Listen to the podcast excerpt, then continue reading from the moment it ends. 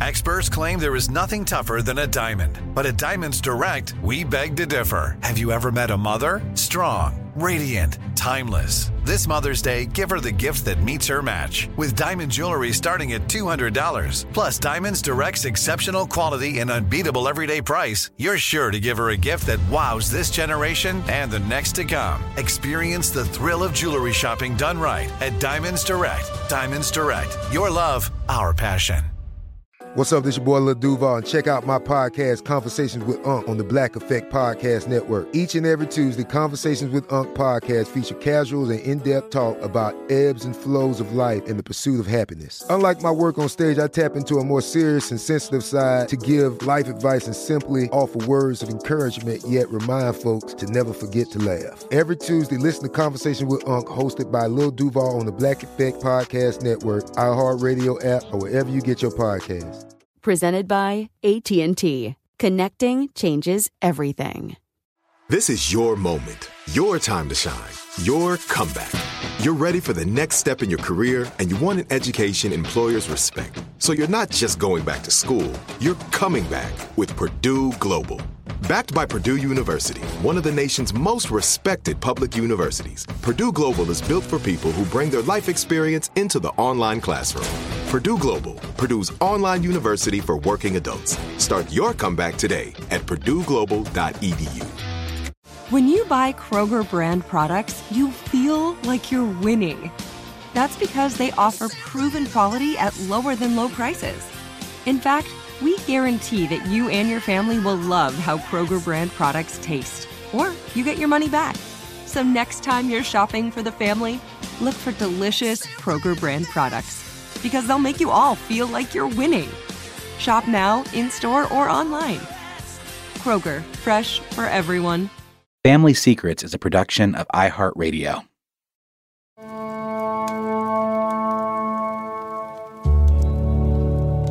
We decided not to tell the kids. Marla knew that once our three daughters understood that their mother had been given 1,000 days to live, they'd start counting. They would not be able to enjoy school, friends, their teams, or birthday parties. They'd be watching too closely how she looked, moved, acted, ate, or didn't. Marla wanted her daughters to stay children, unburdened, confident that tomorrow would look like yesterday. We threw everything at her disease lectures, research, involvement in cancer organizations, yoga, meditation, teas, and soups. She even went to a storefront healer who lit incense, read her palm, and led her in prayer. He declared her a badass because of her restorative powers. It was a nickname that I promoted with all of her doctors and nurses because it was not only hopeful, but true. She didn't just buy time, she cheated it, squeezed months and years out of it. Marla was a statistical freak, an aberration, an outlier. 1,000 days landed firmly in our rearview mirror. That's John Millman. John is a New York City based real estate executive. And this is a story of a devoted husband and wife making a painful choice to keep a shared secret from their children, a complex and challenging decision made in the name of love.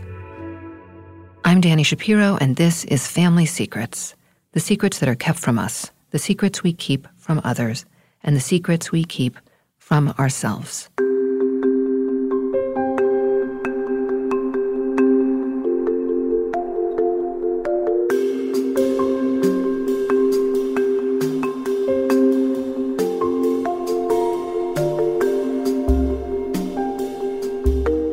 Grew up in Washington, D.C., and this is now 1970 ish.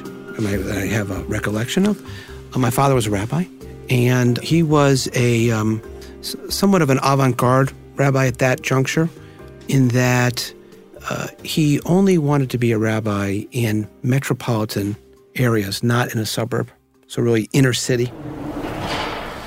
And so the first synagogue that he was at actually was at a church that shared Friday night and Saturday with the synagogue, and they took the cross out of the room and they brought the cross in and they brought the arks in and back and forth. Unusual for those days. Very unusual. So there were many politicians and others in the Jewish community that migrated to his synagogue, and before you knew it, he had 500 families. But even though John's father's congregation was growing in leaps and bounds, there weren't schools nearby that were academically strong enough. So John commuted each day to a Jewish day school in Silver Spring, Maryland. This meant he didn't have a real childhood in the neighborhood because there weren't really any other kids. So John grows up a rabbi's kid with his own set of parameters and expectations. The community keeps an eye on the rabbi's kids. There are proper ways to behave, an image to uphold. And then in 1977, John's dad's big opportunity comes. He's the last candidate of over 50 rabbis to be interviewed at the largest synagogue in Boston. He got the job. He got the job. And what was interesting there was that my mother grew up in Brookline, Massachusetts. So it was really a coming home party because the synagogue, although is in Boston proper, it was a seven or eight minute walk to our home in Brookline. So I ended up going to the same high school that my mother did. And my grandparents lived about two miles away where the house that she grew up in. Was there that feeling too of the rabbi's family needs to comport themselves in a certain well, way? Well, at that time, that yes, and, and, now all of a sudden we were the um, the folks in that community had a higher standard than a small little synagogue in Washington, D.C. So we had the higher expectations. We went on every Friday night. I went on every Saturday. This seems important, maybe even integral to John's story and what comes later his being a rabbi's son. A family held to a certain standard, displayed on view for the whole community to see. That, and also, John grew up knowing that his father, the rabbi, was a keeper of confidences, of secrets it was his pastoral duty. Keeping secrets, taking on another person's burden, also meant preserving integrity. So John goes off to college in 1984. He wants to get as far away from home as he possibly can. And his father tells him he can't cross the Mason Dixon line or the Mississippi. So he winds up at the University of Michigan. He meets his future wife, Marla, when he's a senior and she's a junior. They're with a group of mutual friends who are all playing a game of intramural co ed football. For the first couple of games, um, I just kind of bossed her around like, you need to do this, you need to cover there, you need to do this. And I really didn't have a relationship with her. And then we went out as a group to a, you know, a bar, a pizza place after one of the games and I got to know her. And she was actually dating or seeing one of the other guys on the team, and his name was Evan. And um, I called up Evan because we were pretty friendly and I said, Evan, I, I think I connected with Marla. I understand you may be seeing her, or I'm not sure you're dating her or whatever's going on, but do you mind if I ask her on a date? He said, Sure, we're just friends. It's no big deal. No problem. I have no problem. Appreciate you asking and have fun. I think that was a Tuesday. That was, I think, November 4th. The Thursday, November 6th, I called her and I said, What are you doing tomorrow night? And we went out on a date. And that was 31 years together after that date. I just knew that there was something about Marla that I wasn't letting go of. John graduates, then finds a job very quickly in the real estate business in Chicago. He and Marla commute back and forth, and after she graduates, she joins him in Chicago, where she begins working as a graphic designer. They get two apartments because their parents don't approve of a 21 and 22 year old moving in together, and they keep up that charade for a year and a half. Then John decides to go to business school He's ambitious and needs another degree, and the two of them head down to Chapel Hill, North Carolina, but not before Marla's dad corners John and asks the fatherly question What are your intentions? John's intentions, it seems, from the moment he first meets Marla, are to spend his life with her. They get engaged on Marla's birthday in 1992. So in 1993, we got married, we went a honeymoon, and I started work two weeks later because I had no money. And she found a job pretty quickly as well uh, in the graphic design business. She was pretty talented, and we started our lives. I was a lowly associate at Bankers Trust in the real estate investment banking group, calling on clients and doing pitch books and raising money. And that's what we did. We stayed in New York for about six years. And then we moved out to the suburbs in 99, on the, right when our second, just before our second was going to be born. So your firstborn was born in the city? Yes. They were um, all born in the city. They were all born in the city, yes. They were all born in the city. Three daughters. Three daughters. So we moved to Scarsdale, which is a bedroom community, which is about a 35 minute train ride from Midtown. You're now a father of 3 mm-hmm. and Is Marla still working at this point? No, Marla stopped working shortly after Sarah was born. So, what were those early years like of this young family living in Scarsdale and you commuting Um, into the city and Once you, you know, you're you're in the nursery school or preschool or with the synagogue or with the elementary school, then you all of a sudden you have like these these automatic play groups and friend groups and adult groups. I may not have been the best father early on because I was working really hard. We're going to take a short break.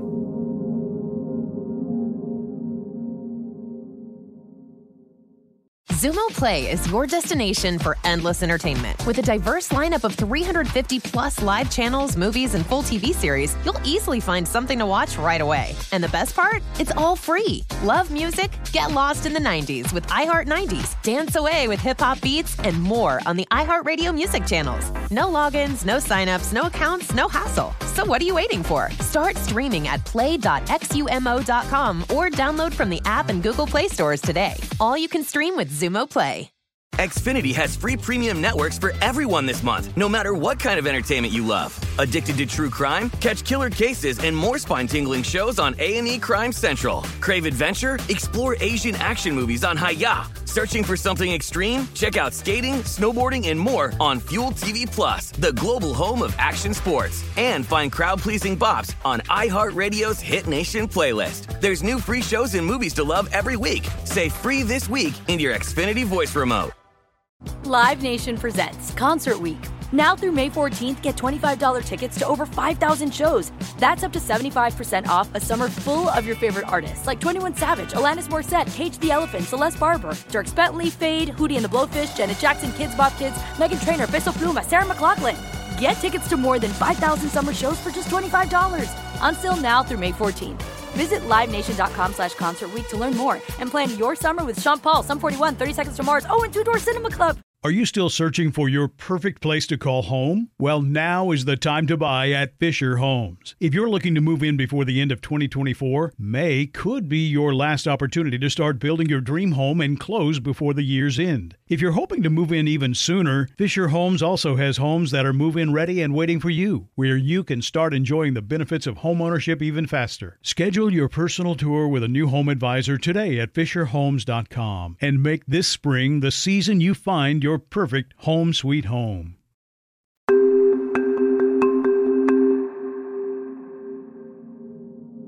I was working really hard and I was never around. I was on the road three or four days a week. I would work very, very late, often on weekends, and going back in the city on weekends, or I worked in an office in, in my house, but I was quite dedicated to my career at that juncture. And there were high expectations on that. I worked exceedingly hard for my clients. So, John and Marla live a traditional, lovely family life in suburban Westchester. He's ambitious, competitive in his work. He loves the deal, the game. They have a vibrant social world filled with other families and John's clients. The girls are little. He's a devoted dad, though he also describes himself as distracted, not quite as present as he wishes he had been now that he reviews history. His phone is never far away. Still, he's always at their daughter's recitals and sporting events. He and Marla are in the thick of abundant, busy, burgeoning lives. They're a couple who would seem blessed, golden, like nothing dark or terrible could ever touch them. We had enormous fun hiking and bike riding and uh, skiing and um, all sorts of family excursions that included some form of outdoor experience. And having three daughters, they just saw this woman that could do anything. I was a pretty good athlete, but I wasn't anywhere close. So it was this big joke that how good she was, and I, you know, versus me. So the girls gravitated to her and her athleticism and her her creativity and she was this designer and she could cook and she could she could arts and crafts and she put herself together with these incredible outfits. So she had this incredible design, athletic and persona that was she had this stunning quality to her. Marla is diligent, very diligent about her health. She takes care of herself, sees her doctors, makes sure she stays on top of annual testing. Sure enough, in um, 2009, she went for her regular test. I think it was on a Thursday she went to the test, and she usually heard by the end of the day what the results were. And I was traveling, and I came home on that Friday afternoon, and she said to me, "I'm not sure what's going on here. Doesn't something doesn't feel right? Something doesn't feel right. This is taking too long." And she had a premonition, and that about 4:30 or 5 o'clock the night before. This was a, an hour or two before we had to go to this first initiation for bat mitzvahs for my oldest, and we found out that you know there was something. We weren't really sure, but it was something, and that they thought it was the early stages of breast cancer. And this was in March 31st of 2009 that we got that in zinger, and that really rocked us. We weren't really sure where it came from and who got it, how it, how it existed, and so forth and so on. And before you know it, we we spent the next few weeks interviewing doctors, surgeons, all sorts of experts in the city. We, we we were pretty well connected, and we were able to find the right people pretty quickly. And then we started finding out that the type of cancer that she had was more severe from a cell than most others. Even though it was early stage, we knew that it was something that we needed to contend with. That you know we needed to keep our eye on this one. And then we found out after some further blood tests that there is a cancer linkage or a, a determinant, potential determinant, of breast cancer in women from the Jewish faith that do have a link to a, a mutation called the BRCA mutation. And it turned out that when Marla took the blood test, she had it. If we had known this um, maybe five or seven years previous, we probably may have had kids sooner and we would have been more proactive than reactive to certain things that you can do under precautionary circumstances. You would have probably have done a, a, bilateral mastectomy before you were 30 or 35 in that zip code, and you probably would have had your ovaries taken out by your time you were 40. She was 41, 41. So this was all happening, and so the we, all this news was coming at us pretty rapidly, and we decided to do all that at once. And then because we wanted to be extra certain at that time that we were hopeful of zapping the cancer, she decided to do eight rounds of chemo right after that. So she did a bilateral mastectomy. She had her ovaries removed. She did eight rounds of chemo. We had a six month period where she was really, you know, taking in it, just in, in it, it. in it, in it. And during that period of time, Mm-hmm. your daughters were 8, 10, and 11? Yes, and they they were aware that she had been diagnosed with breast cancer at that time, and they knew that. They knew that she was going to lose her hair. They knew that she was uh, going to be going through what I just described. But Marla took a very different approach to that. It, it's more mind over body, and refused to change her lifestyle for this diagnosis. And despite the fact that she couldn't run for a few weeks because of what was going on with some of the surgeries, she was walking tremendously. And then, even during chemo, she wasn't supposed to run. She ran four or five, six days a week between during these periods of time at very long distances. And this was her way of telling cancer, not so fast. So, this showed the kids, most importantly, that she wasn't going to succumb to any of the rumors or expectations of what toxicities would do. So everybody was telling her, "Oh, you're going to be really, dr- you're going to be drowsy, you're going to be nauseous, you're not going to have any energy." She d- was up at six six thirty every morning running. Just refused, refused to listen to any of these whispers, and just her body told her, "You can do this, you can do this." And a couple times she rested and she didn't feel it, but for the most part, she was defying anything that was told to her or risks that were told to her. So the kids saw her living normally. She was involved in the school. She was wearing a wig. The wig came off. She had short hair. It grew back. The kids didn't care. So, would you say at that time for your kids, this was like a speed bump, but not. Speed bump, right. In fact, the entire time it was a speed bump because she never let it control her lifestyle. We went on trips. We were active in the community. We were socially active. We were physically active. They didn't know that, but I'm just saying this. Our lifestyle did not change, and they didn't see any difference to a normal family that may not have been dealing with a, a cancer situation. Did the community, you know, your community, the school community, the temple Mhm. community. Sure, sure. Did they know at And, that uh, so point? the first time we told everybody, and Marla didn't like that. There was plenty, too many lasagnas and too many casseroles and too many people coming to the house and wondering and wanting and gossiping, and they were all scared for themselves, so they wanted to know what it was like. And she didn't like being the center of attention. She didn't like the pity. She didn't like any of that aspect of it. So, fast forwarding, when it came back a couple years later, she refused to tell anybody except for blood, except for the children. So, just in terms of clarity, her cancer after the chemo, after the surgeries, went into remission. Yes, And the hope was, we're done with this. absolutely. And this is a chapter, nothing Yes. more. We're Right. finished. We're finished. And for that next year and a half, you would never have known. She felt good about her body.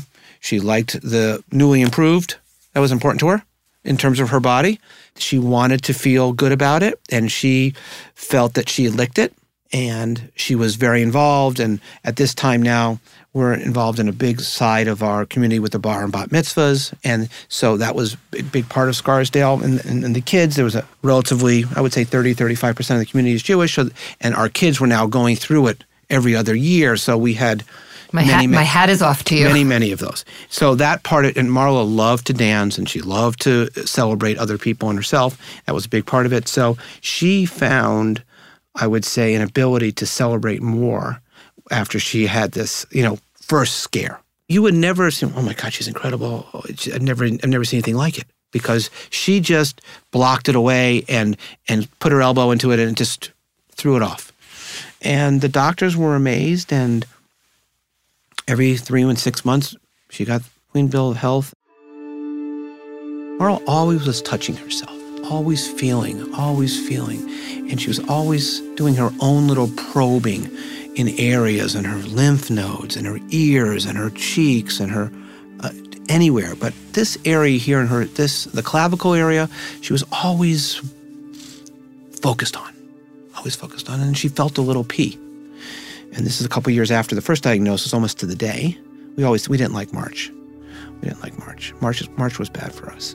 So she found a little pea, the size of a pea, on her clavicle. We went back to Sloan Kettering. I'll never forget the doctor said, "You've got metastatic breast cancer. It's back." I said, "How could that be? She's doing great. She feels great." He said to me, "If it's non-Hodgkin's lymphoma, I'll kiss the floor that we're on." The chemo didn't work, he said because it didn't get everything. So sometimes it leaks upwards into this area. So this is a normal type of bre- breast cancer cell that was not zapped. Marla's doctor knew even before the pathology was done. He was an expert. He had seen this many times before. Of course, the pathology confirmed his worst fears. Conventional chemotherapy had done what it could and ultimately had failed. Now it was time for specialized clinical trials. The best of these, for Marla, was being conducted at Dana Farber in Boston. Their daughters at this point are now almost 14, almost 12, and just 10. Marla and John make a decision not to tell them that their mother's cancer has returned. We were told a thousand days early on. They were not happy giving me that number. I pressed because no doctor wants to be on the spit, churning around with a day a, a- date certain. His line was, you know, it's around a thousand days, but go live your life as well as you can. Marla did not want to tell anybody, and then we got on to this process, and she felt good, and the trial was working, and working, and working, and all her counts and all her numbers were below before where she was previously. So she said, I feel good. I'm just now running up here to do my scans and so forth, and coming up here, maybe instead of three or four times a month, it was two times a month. Once in a while, it was one time a month.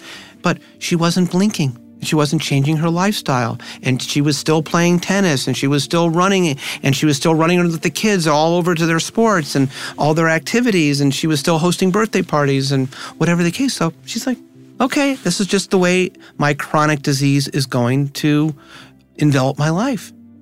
So the longer that she went, the longer she felt like I don't have to tell anybody because I feel fine. I have two questions. Sure. One is, I mean, I think I really understand this, um, and I think I, in many ways, would feel the same way. But the feeling of I don't want people to know, I don't want people to talk, I Mhm. don't want the casseroles. Mm-hmm. Was that? Do you think was it? Is that pride or is that privacy? I think it was simpler than that.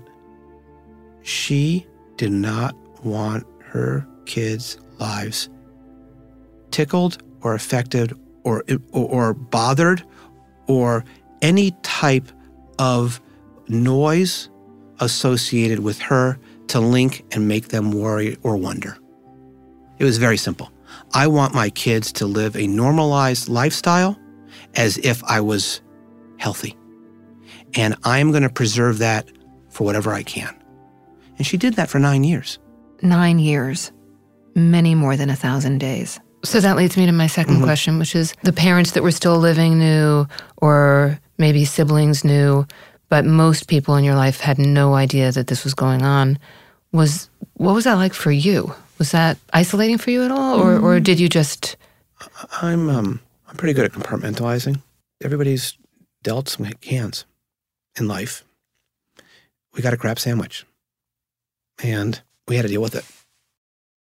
We're going to take a quick break. Xumo Play is your destination for endless entertainment. With a diverse lineup of 350 plus live channels, movies, and full TV series, you'll easily find something to watch right away. And the best part? It's all free. Love music? Get lost in the 90s with iHeart 90s, dance away with hip hop beats, and more on the iHeartRadio music channels. No logins, no signups, no accounts, no hassle. So what are you waiting for? Start streaming at play.xumo.com or download from the app and Google Play stores today. All you can stream with Xumo Play. Xfinity has free premium networks for everyone this month, no matter what kind of entertainment you love. Addicted to true crime? Catch killer cases and more spine-tingling shows on A&E Crime Central. Crave adventure? Explore Asian action movies on Hi-YAH. Searching for something extreme? Check out skating, snowboarding, and more on Fuel TV Plus, the global home of action sports. And find crowd-pleasing bops on iHeartRadio's Hit Nation playlist. There's new free shows and movies to love every week. Say free this week in your Xfinity voice remote. Live Nation presents Concert Week. Now through May 14th, get $25 tickets to over 5,000 shows. That's up to 75% off a summer full of your favorite artists like 21 Savage, Alanis Morissette, Cage the Elephant, Celeste Barber, Dierks Bentley, Feid, Hootie and the Blowfish, Janet Jackson, Kidz Bop Kids, Meghan Trainor, Peso Pluma, Sarah McLachlan. Get tickets to more than 5,000 summer shows for just $25. Until now through May 14th. Visit LiveNation.com slash Concert to learn more and plan your summer with Sean Paul, Sum 41, 30 Seconds to Mars, oh, and Two Door Cinema Club. Are you still searching for your perfect place to call home? Well, now is the time to buy at Fisher Homes. If you're looking to move in before the end of 2024, May could be your last opportunity to start building your dream home and close before the year's end. If you're hoping to move in even sooner, Fisher Homes also has homes that are move in ready and waiting for you, where you can start enjoying the benefits of homeownership even faster. Schedule your personal tour with a new home advisor today at FisherHomes.com and make this spring the season you find your perfect home sweet home. We got a crap sandwich. And we had to deal with it. We never looked back at woe is me, why us. We never said that to each other. We never wondered, like, you know, I wish it hadn't. It just, we just accepted it. And, but we tried to accept it in a manner that we fought it as fiercely as humanly possible. We used every ex- access point that we possibly could from a relationship standpoint, from an involvement standpoint, from traveling around to different hospitals to meet different doctors, to learn and to educate ourselves. So, um, but there was nothing we could do. Uh, This is not, uh, hey, I broke my leg and it's going to mend. We thought the first time that we'd get it. We knew the statistics were against us.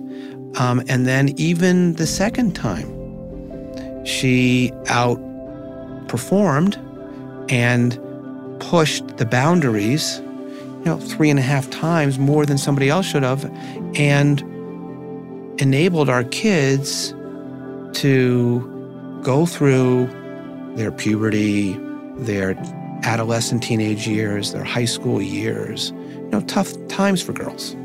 Not easy time for any girl. Saw them get into their colleges of their dreams, They all were academically very strong students. They were also incredible athletes. And they all played at a Division One level, which for Scarsdale Jewish girls was rare. So they were able to stay on track on a very, very high level that is probably only because of Marla that they saw this fierceness in her to fight the early days and the way that she lived her life, knowing that she always had potentially had this cancer that was lingering. So it worked for us. It's not for everybody. It was uneasy fibbing. Could you describe that a little bit? Well, for instance, we'd go on a vacation. But Marla, we always had to schedule our vacations on scans or treatments, and they were all being done in Boston. So we would leave from New York the day after she had her scan in Boston. She'd literally run back and then get on a plane. We'd go away. But then we'd go back and we'd come back to New York and Marla would go back to Boston. Why is mommy going back to Boston? Well, she has to, you know, she's part of this trial. Yes, it's true. She was part of a trial.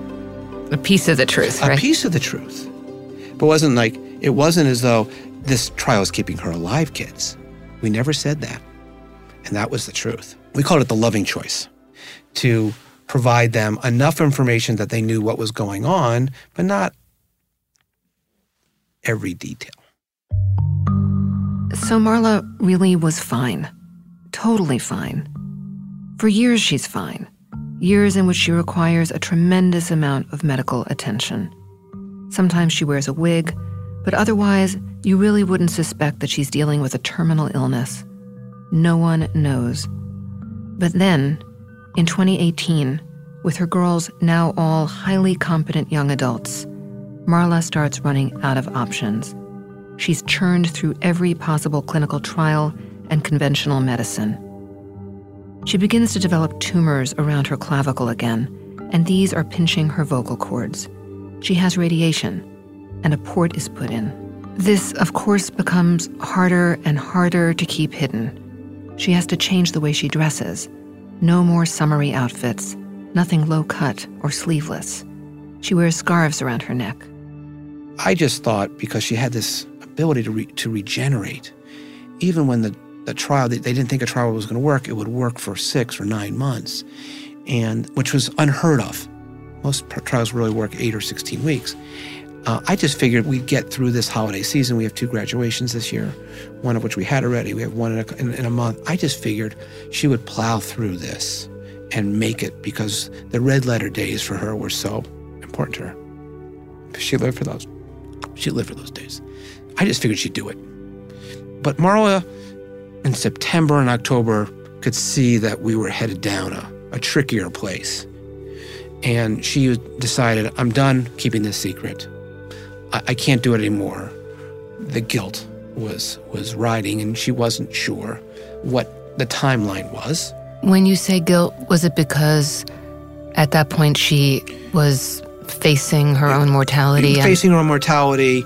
She didn't want to walk around the house covering the port or the fact that she had different red spots because of the radiation. She just didn't want to hide anymore. She was certain she wanted to do it in October when the kids were home for the fall break, and she felt then she felt better. She said, oh, "Okay, I'll just wait till Thanksgiving."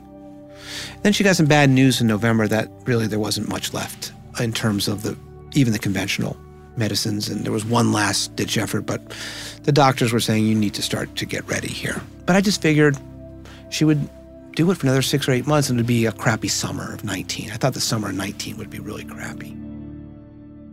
Their older two daughters are away in college, and the youngest is a high school senior, when John and Marla sit them down over Thanksgiving to break some of the news to them. Not all of the news. So we told the kids in Thanksgiving that we were concerned. Not worried, but we were concerned. That mom had taken a turn and some things had occurred that we did not expect and that we were working through them, but that we were basically flashing a yellow light. Not to worry. And we had a script that we had come in our mind, and it went really well. And then Marla pushed the envelope a little bit in the conversation, and we had the girls in a pretty good place because I don't think that they were totally surprised by all of this, that there was something going on, because the little one was at home, and I'm sure she was telling the sisters that, you know, mom's been running around a little bit more. And she said in this conversation, and we had talked about this line, which was, you know, there's the, the, the likelihood that I'm going to make it to 80 is very low. And then she said, and I was shocked by, and I did a turn with my neck, I'll never forget. She said, and it's unlikely that I'm going to make it to 60. And that's when we had a little bit of bedlam in the house. The girls were not expecting that. And that sort of changed the vibe and the rhythm to the conversation. But she had had enough of the the gamesmanship that she had and the brinksmanship that she had. John, how old was Marla at, at this She was point? 51. 51. So she in January she would have been 52. And then, just a couple of weeks later, Marla takes a turn. She's feeling extremely parched, an unusual symptom, and asks John to take her to the hospital so she can get IV fluids. It's there at the hospital that it's discovered Marla is hours away from septic shock.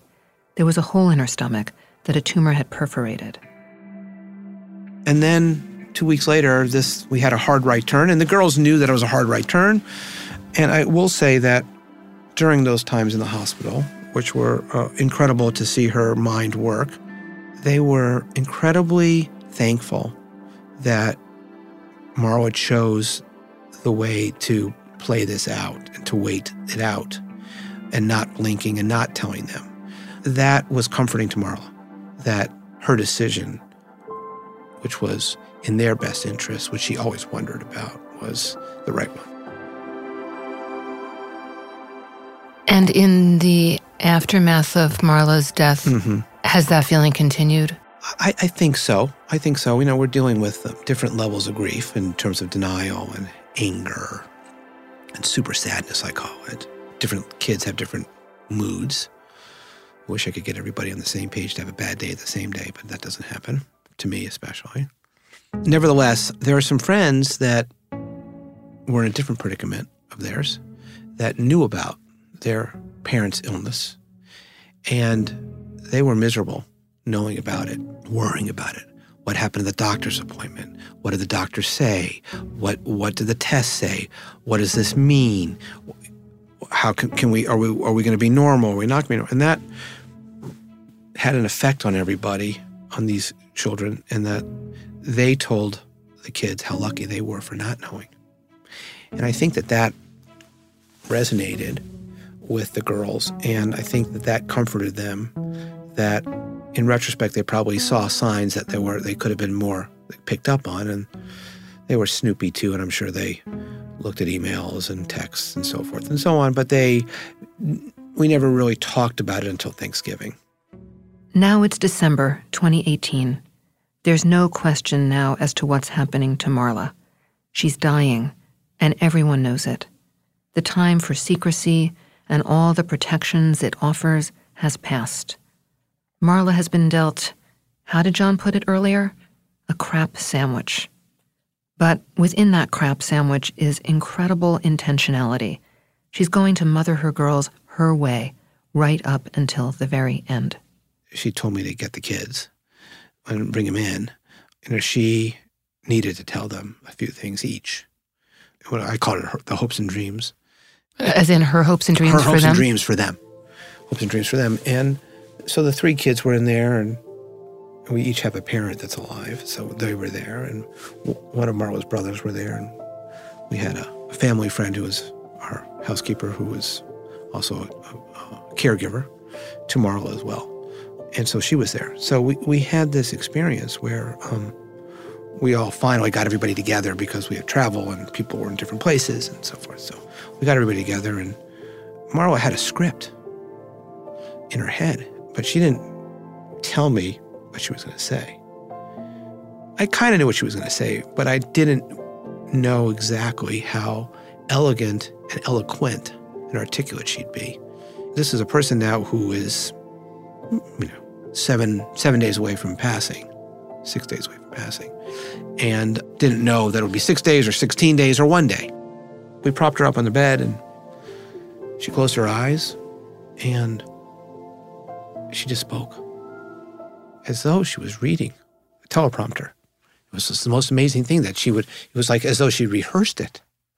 And it's not like you and I are talking now and we're just doing it off the cuff. This was incredibly rehearsed and and laid out in a precise outline for every person. Six days later, Marla passed away on December 19th. John estimates that between 850 and 900 people attended her funeral.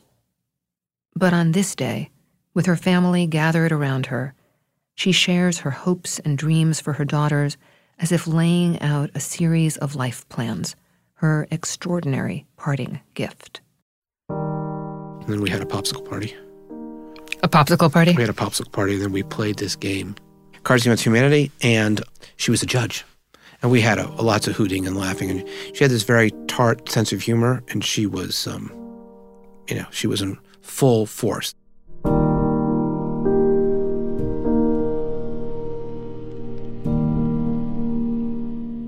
Many thanks to John Melman for sharing his family's story with us. You can find his essay, My Wife Was Dying and We Didn't Tell Our Children, on theatlantic.com. Family Secrets is an iHeartMedia production. Dylan Fagan is the supervising producer, Lowell Brillante is the audio engineer, and Julie Douglas is the executive producer. And a very special thanks to Tristan McNeil for his soundscaping work on this episode. If you have a family secret you'd like to share, you can get in touch with us at listenermail at familysecretspodcast.com. And you can also find us on Instagram at Danny Writer and Facebook at Family Secrets Pod and Twitter at Fam Secrets Pod. For more about my book, Inheritance, visit DaniShapiro.com.